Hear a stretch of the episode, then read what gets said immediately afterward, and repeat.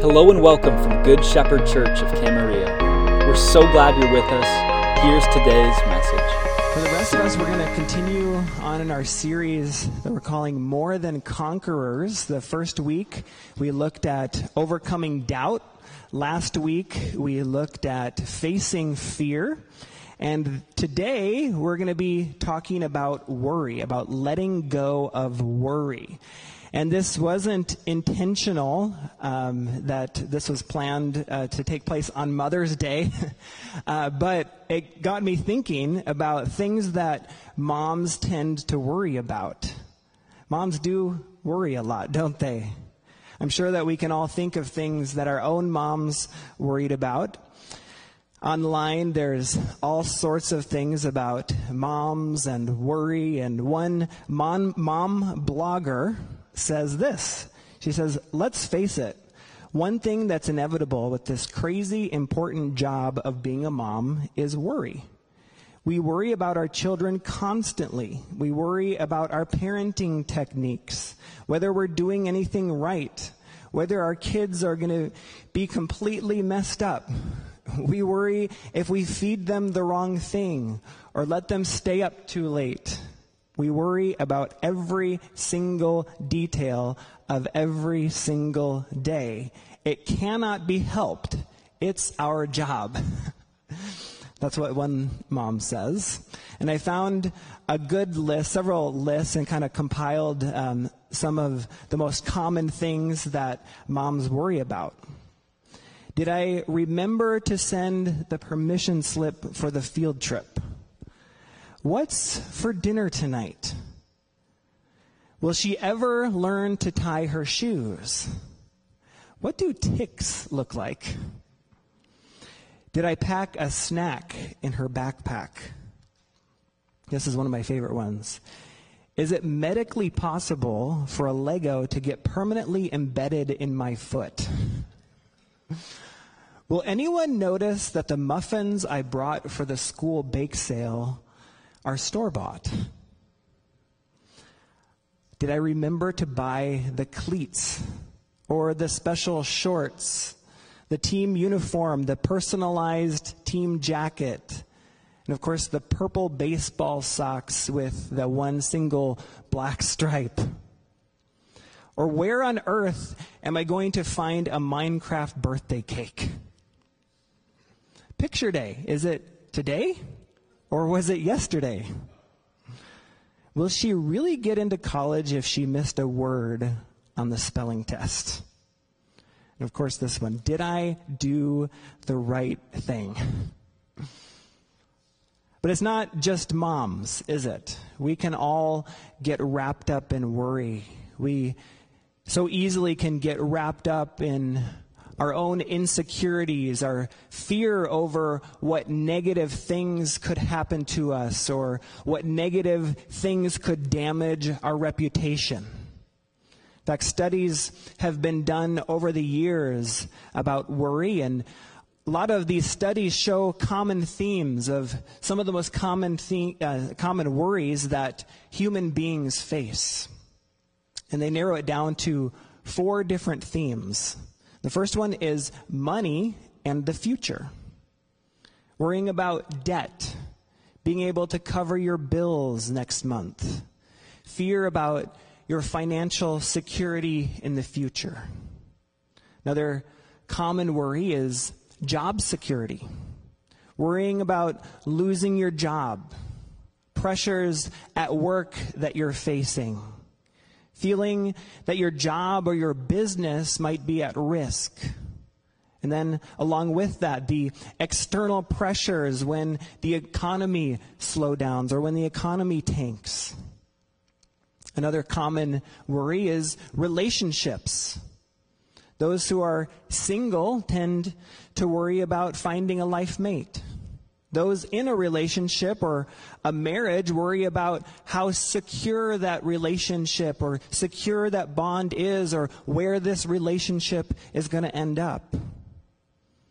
We can worry so much about other relationships too. We can worry about strained relationships with a family member maybe your own child. conflicts with friends that can weigh heavily on our minds. And then finally, the last category of worry is health. Worrying about your own health or the health of a loved one, worrying about developing a serious disease or a health condition. Primarily because we all realize how fleeting our health can be, how quickly our health can change. It's a reality that we face.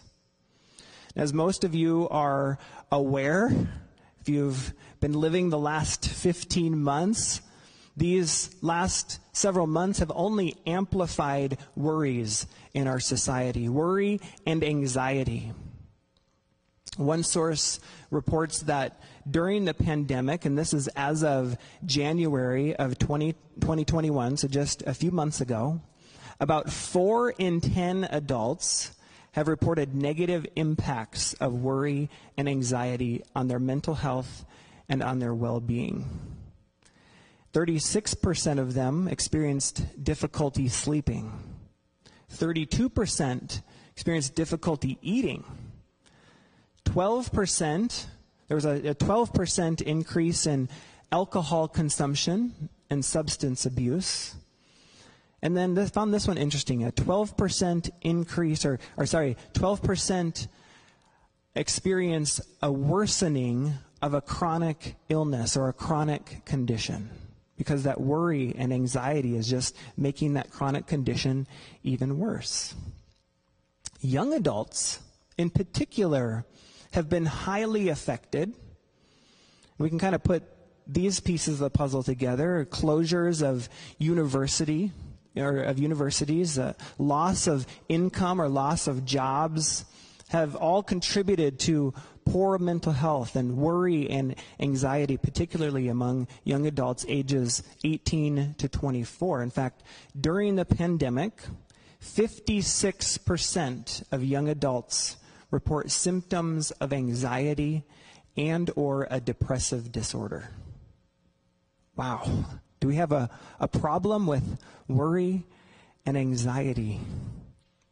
And I think that most of us can relate on some level. And while there's no quick fix, there's no way to just instantly remove worry from this world. We do, as believers in Jesus Christ, we do find answers in God's Word.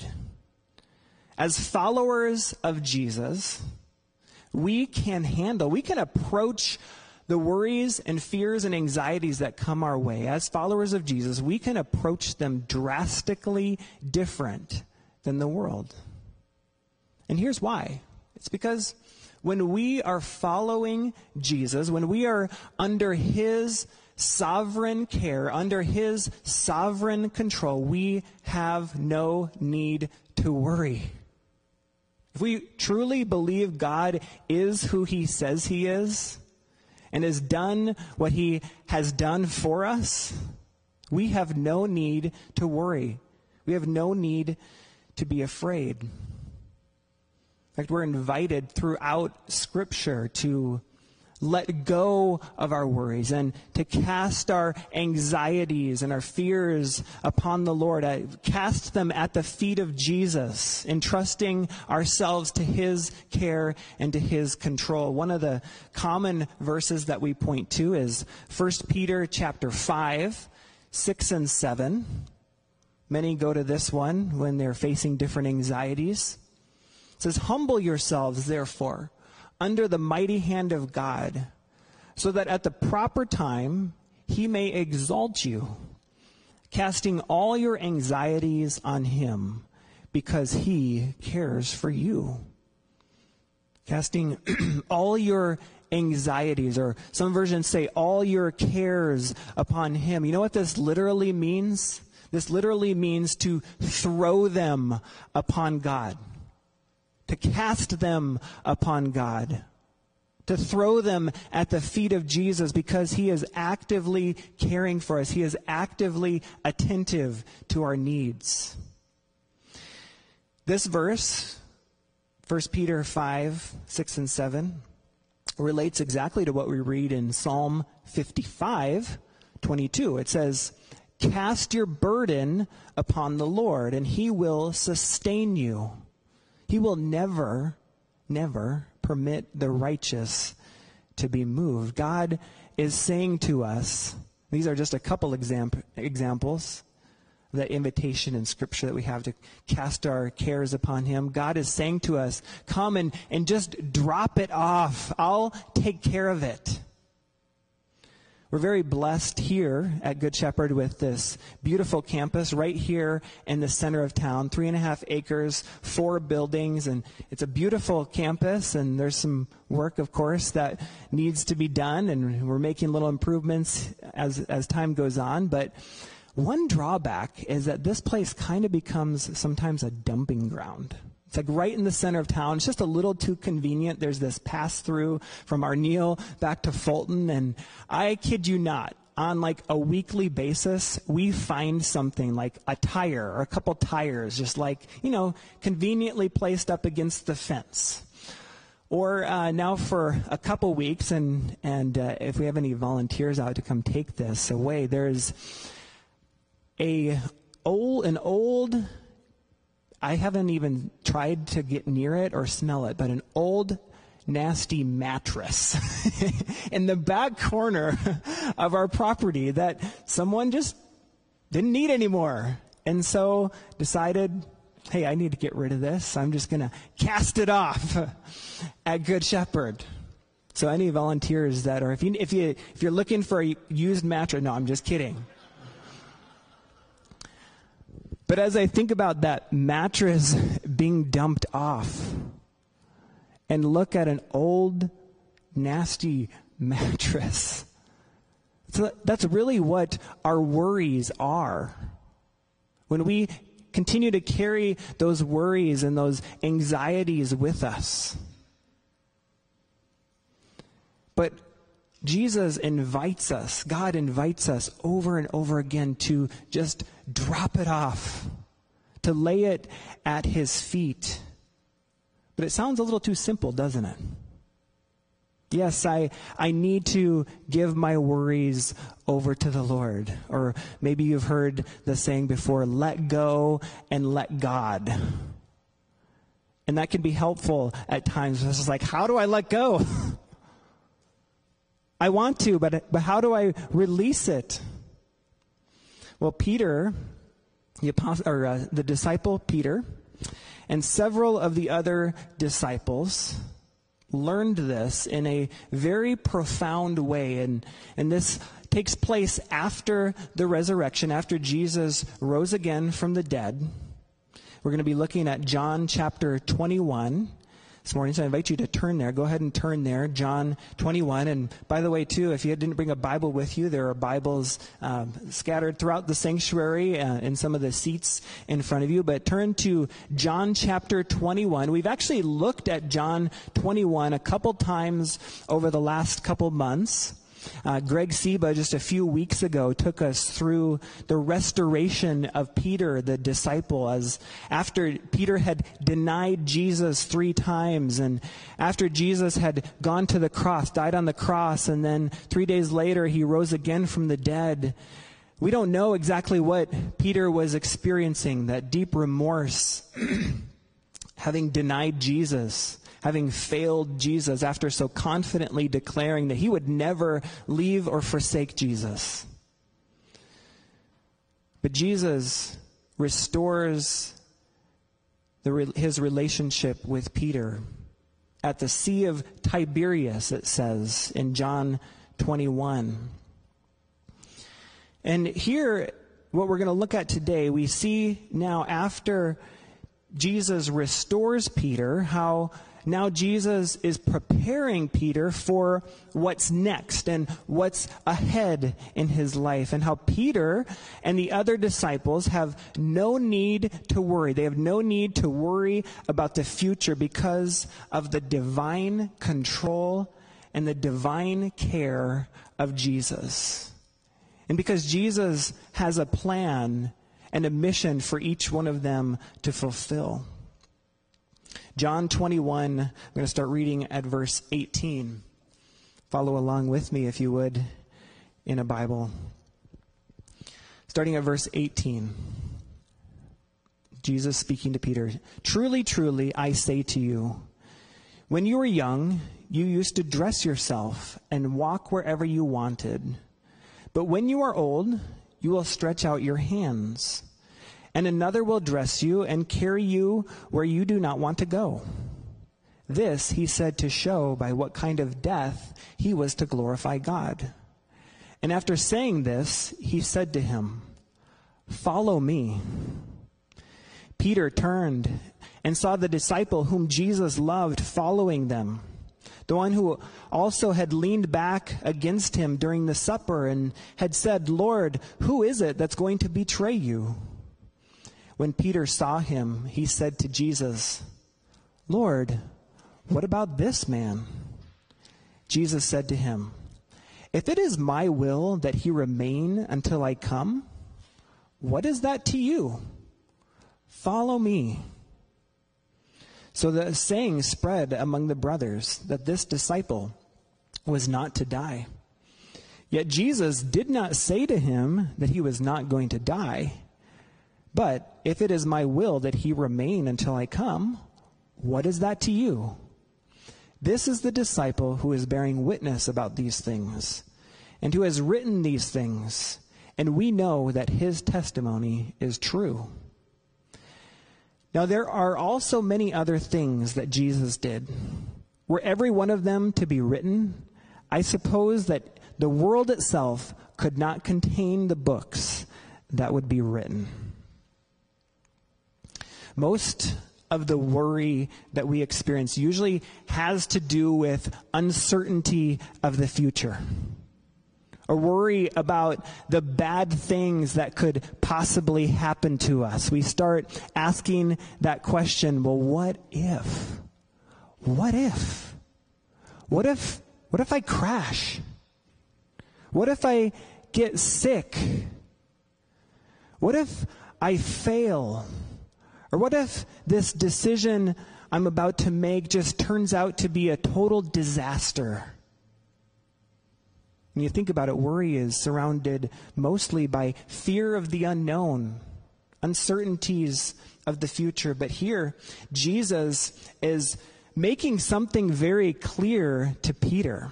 And he tells Peter something very clear about his future. And it's probably not what we would want to hear predicted about our future.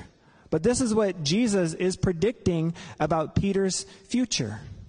Basically tells Peter, Peter, you're going to be put to death for your faith in me. He says in verse 18, when you are old, you will stretch out your hands, and another will dress you and carry you where you do not want to go. Verse 19 explains what Jesus means by this. It says, This he said to show by what kind of death Peter was to glorify God. So, okay, Peter, you want to know about the future? Well, here you go. We know from church history, from records of church history, that Peter was executed, estimated around 64 AD. We know that he hung on a cross, was executed, was crucified, but he hung upside down on that cross and, and died because of his faith in Jesus Christ. And we kind of get the impression here that Peter was going to be resistant to this, or that's, that's what we would expect, right? I mean, who would want to hear that? Who would want to hear that that's how they're going to die? that he'll be carried off and go where he doesn't want to go. Now, we've always known Peter, as we read through the Gospels, to be very strong willed. He was a big talker. He was impulsive. He was the one that was kind of always putting his foot in his mouth. But from this point on, Jesus was going to be doing an incredible work in Peter. Now that he is restored, Peter is going to be changed through the power of the risen Lord Jesus Christ and through the power of the Holy Spirit. Peter would experience that incredible work of Christ in his heart, and he would work humility in Peter. Peter then would grow to submit to God's will and to God's plan for his life, and he would ultimately then yield his life, yield to the one that would take him and put him to death. But who would win? Who would win? Would the executioner win? Nope. Who wins? God wins. Because what would Peter's death do? What does it say Peter's death would do? It says that it would glorify God. And as we read on in the book of Acts, as the church was born and as the early church grew and took off and Christianity spread, in the early church, this phrase here, to glorify God, it actually took on a whole new meaning because in the early church, one meaning of this phrase, to glorify God, meant to endure martyrdom. To endure being put to death for your faith. This is what Peter could know would be true about his future. But notice what Jesus tells him after this. After he predicts Peter's future here, what is the one single command that Jesus gives Peter? He says, Follow me. I heard someone say, What is it? Follow me.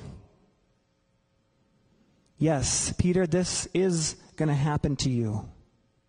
But what you need to know and do right now is to follow me. It is the safest thing that you can do. It is the best thing that you can do. I've heard someone say before, the safest place to be is in the center of God's will.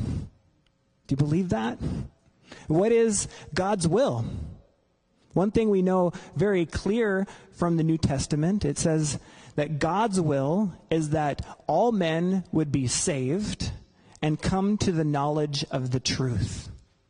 Safest place to be is to be saved, to believe and trust in the Lord Jesus Christ. And it's God's desire that all people would come under the conviction of their sins and recognize that they can't save themselves. You cannot save yourself and to trust in what Jesus has done for you on the cross. And in doing so, you become saved. Believe in the Lord Jesus, and you will be saved and come to the knowledge of the truth. And not only that, but you will then have the confident assurance of eternal life in heaven forever with our Heavenly Father. That's first and foremost God's will for each one of us is that we would be saved and come to the knowledge of the truth. But the second thing is that we would follow. That's just the beginning. The second thing is that we would then follow as Jesus, just as Jesus commanded Peter here, you follow me. We have the blessing of looking, looking, continuing to look in Scripture and reading on in the book of Acts as the gospel was proclaimed, as the Holy Spirit came down upon the apostles and in a, in a unique um, and mighty way, and, and they experienced signs and wonders and, and started proclaiming the gospel and Thousands of people were coming to know Jesus Christ as their Savior. Thousands of people getting saved and, and being baptized the apostles performing miracles. They saw, witnessed firsthand God's incredible hand at work.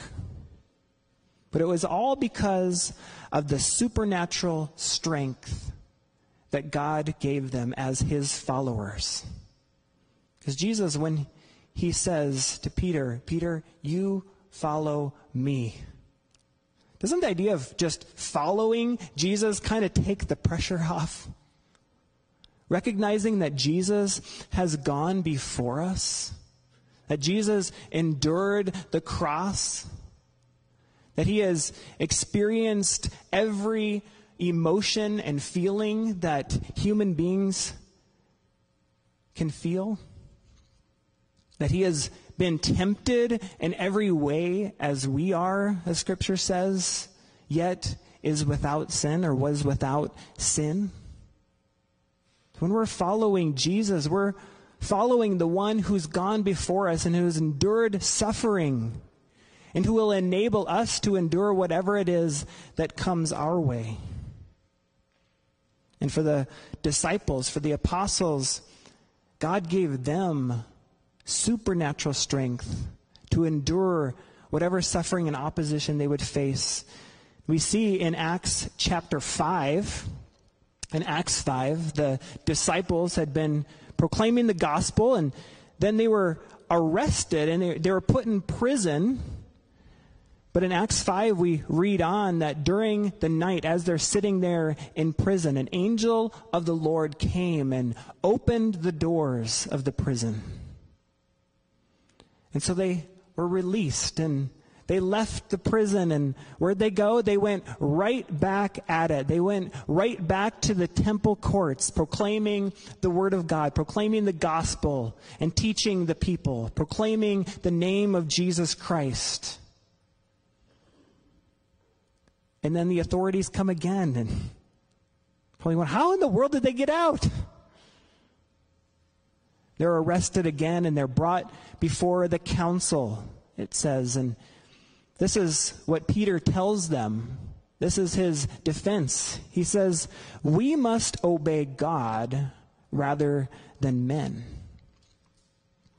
In Acts 5 40 and 42, Listen to these words. It says, And when they had called in the apostles, they beat them. This is talking about the authorities. They beat them and charged them not to speak in the name of Jesus. And then they let them go. Says, Then they left the presence of the council. Get this rejoicing that they were counted worthy to suffer dishonor for the name. And every day, Nothing stopped them. Every day in the temple and from house to house, they did not cease teaching and preaching that the Christ is Jesus. So where, where am I going with this?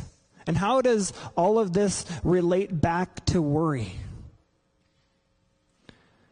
Well, if this is true about Peter, how he would die and in doing so glorify God.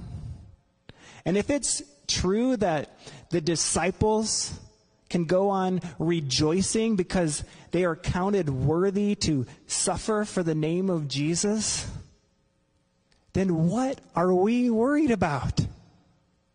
What are we worried about? The point that I want to make is this as followers of Jesus, when we start asking that question, well, what if? And when we start to worry, when we start to think of all the possible things that could go wrong, when we start to ask that question in a worried sort of way, what if? As his followers, we actually can face the what if. And we can actually seriously then ask the question well, what if? And a disclaimer here I, I don't mean that we need to ask or we should ask this question flippantly. Or that it gives us license, like, well, we have no cares in the world at all. It doesn't matter what kind of decisions we make. That's not what I'm talking about here. I'm talking about the realities of things that actually can go wrong. There are irrational what ifs, you know, when you, you know, it's a reality that, you know, you go fly on a commercial flight, that plane could go down. Yeah, that's a reality. But the truth is, statistically, it's safer to fly on a commercial flight than to drive your car around. And so, that can be somewhat of an irrational worry. But there are some legitimate worries that we think about. None of us are guaranteed a tomorrow. Any one of us can drive out the parking lot today and get hit by another car and be done, be gone. That's a reality. And we don't need to sit and dwell on all the possible things or think up all the possible things that could go wrong. But when we find ourselves worrying and asking, well, what if? Go ahead and ask it. As a follower of Christ, from the perspective of a follower of Jesus, go ahead and ask it. Well, what if? What if I lose my job? Is God going to provide? Is going to open another door? Is He going to take care of me? What if I don't get into that school that I've always dreamed of going to? Well, what if? Is there another path? Is God gonna, how's God gonna redirect? What if I get ridiculed or perhaps even lose my job for speaking the name of Jesus or standing up for biblical truth, biblical principles in the workplace? Is God going to provide? Is God going to bless me in some way? Is He going to be faithful? Do we believe the promises of God? Do we believe that He is going to give His peace, the, what the, the world cannot give? Do we believe that He is never going to leave us or forsake us? It's not a fun thought, it's a hard thing to ask. But when I think of the calling that Jesus placed upon Peter, the hardships that he was going to face, I'm reminded that God never promised that it's going to be easy. But yeah, there are the what ifs out there. But we know that God's going to meet us wherever we are. Think about Peter. Peter didn't have to worry about how am I going to face that at the end of my life? All Peter had to know is that, okay, God, when that time comes, I know that you are going to be with me. I know, God, that you are going to receive the honor and the glory. Peter turned, it says, after Jesus says, Follow me, turned and saw the disciple whom Jesus loved following them. The one who also leaned back against him during the supper, it says, and had said, Lord, who is it that's going to betray you? We know this disciple to be John, John the, the uh, disciple. When Peter saw him, it says, he said to Jesus, Well, Lord, what about this man? What did Jesus say to him? Jesus said, If it's my will, that he remain until I come, what is that to you?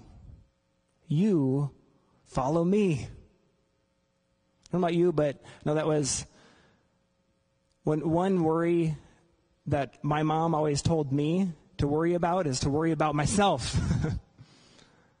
when she's going to enforce a consequence to maybe me and my sibling, one of my siblings, it's always a natural thing. Well, what about this? What's going to happen to this one? What's going to happen to my brother? What's going to happen to my sister? What consequence are they going to get? I always remember the words of my mom. You don't worry about them. You worry about yourself. It's kind of what Jesus is telling Peter here. You follow me because, well, he says, what if? What if he's, he's going to stay alive until I return? What is that to you? And we know that the disciples took that and kind of started spreading rumors around. That's another thing that worry does, right? It starts to spread, uh, spread worry around the world, spread rumors. But Jesus is saying, well, what if? If I've called you to suffer and die for my sake, and if I've called him to remain alive until I come. Well, what is that to you? I'm writing a story for your life. Are you willing to submit to his plan, to his will? Following Jesus and submitting to his will, submitting to his control. And in doing so, letting go of worries and anxieties. What does that look like? If we're called to cast these anxieties, to cast these worries upon him, what does that look like? How do we do this? How, what does it look like practically for us? I, I do want to leave you with a few practical things practical ways to let go of worry, to throw your worries upon God. And the first one is this is to let it out. Let it out. You don't have to stuff the worry. One of the best things you can do is actually to let it out. You ever been worried about something and maybe gone and talked to another person and expressed that worry to them? Has anyone ever asked you, well, have you talked to God about that? I've had someone ask me that before. And I realized that nope, I've just been carrying this worry. God invites us to come and cast these worries upon Him. And as He does, we can actually verbalize them to Him. He already knows about it. We've been talking a lot recently, and especially as we looked at different Psalms, that we can be brutally honest before God. Tell Him about what you're worrying about.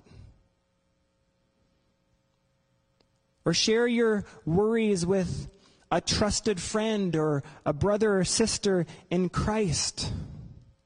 Let it out. Say, hey, do you have any encouragement for me? Can you help help me as I bring these worries and cast them at the feet of Jesus? Another way to let it out is to write it out, to journal. Spell it out. Honest before God. God, I, I'm going to be honest before I'm worried about this decision. I'm worried about this thing that could go wrong. That's what he means when he says, Come, bring it to me. He's not surprised, and He can handle it. All your worries, all your cares, be honest before Him. Let it out. The second thing is to turn it off. Turn it off. Turn the worry off, meaning limit what you're taking in on a daily basis. Limit your intake of news of this crazy world around us. I believe that God created us only to be able to take in so much at a time. And we think about the day and age in which we live, how readily available any information is, and how quickly we find out about something that happened on the other side of the world. We can know about it within seconds. And it's not healthy to have CNN or Fox or whatever news station to have it on 24 7 or every waking moment of your day. It's only going to feed into those worries, only going to feed into some of those anxieties. And my encouragement is to narrow it down, narrow it down to certain times of day. We do need to be aware of what's going on. We need to have a concern, a godly concern for the things going on in our world. But you can narrow down those news sources. You can discipline yourself to only tune in at certain times or maybe certain sources. There's one source, news source, that I subscribe to that I just get a, a daily email that kind of has some of the the top stories of the day. And thankfully, it's written from a biblical perspective, the world and everything in it. World Magazine, maybe some of you are familiar with it. They say biblically objective journalism, just saying the facts, sharing about it from a biblical perspective. Limit yourself to what you're taking in. The last thing I want to leave you with is first, let it out. Second, turn it off. Third, let it happen. Let it happen. What I mean by this is to let God write your story. That if something, one of those worries does come true in your life, if you do face one of those fears, maybe one of those what ifs that's lingering in your mind right now, God's going to turn it for His good. He's going to use it for His glory, and we know that because of what He called Peter to. Jesus predicted that His death would bring glory to Him. God is writing a story with every one of our lives. Look at what it says, the very end of the book of John. Talking about all the things that Jesus did. Verse 25. There were also many other things that Jesus did. Were every one of them to be written? I suppose that the world itself could not contain the books that would be written.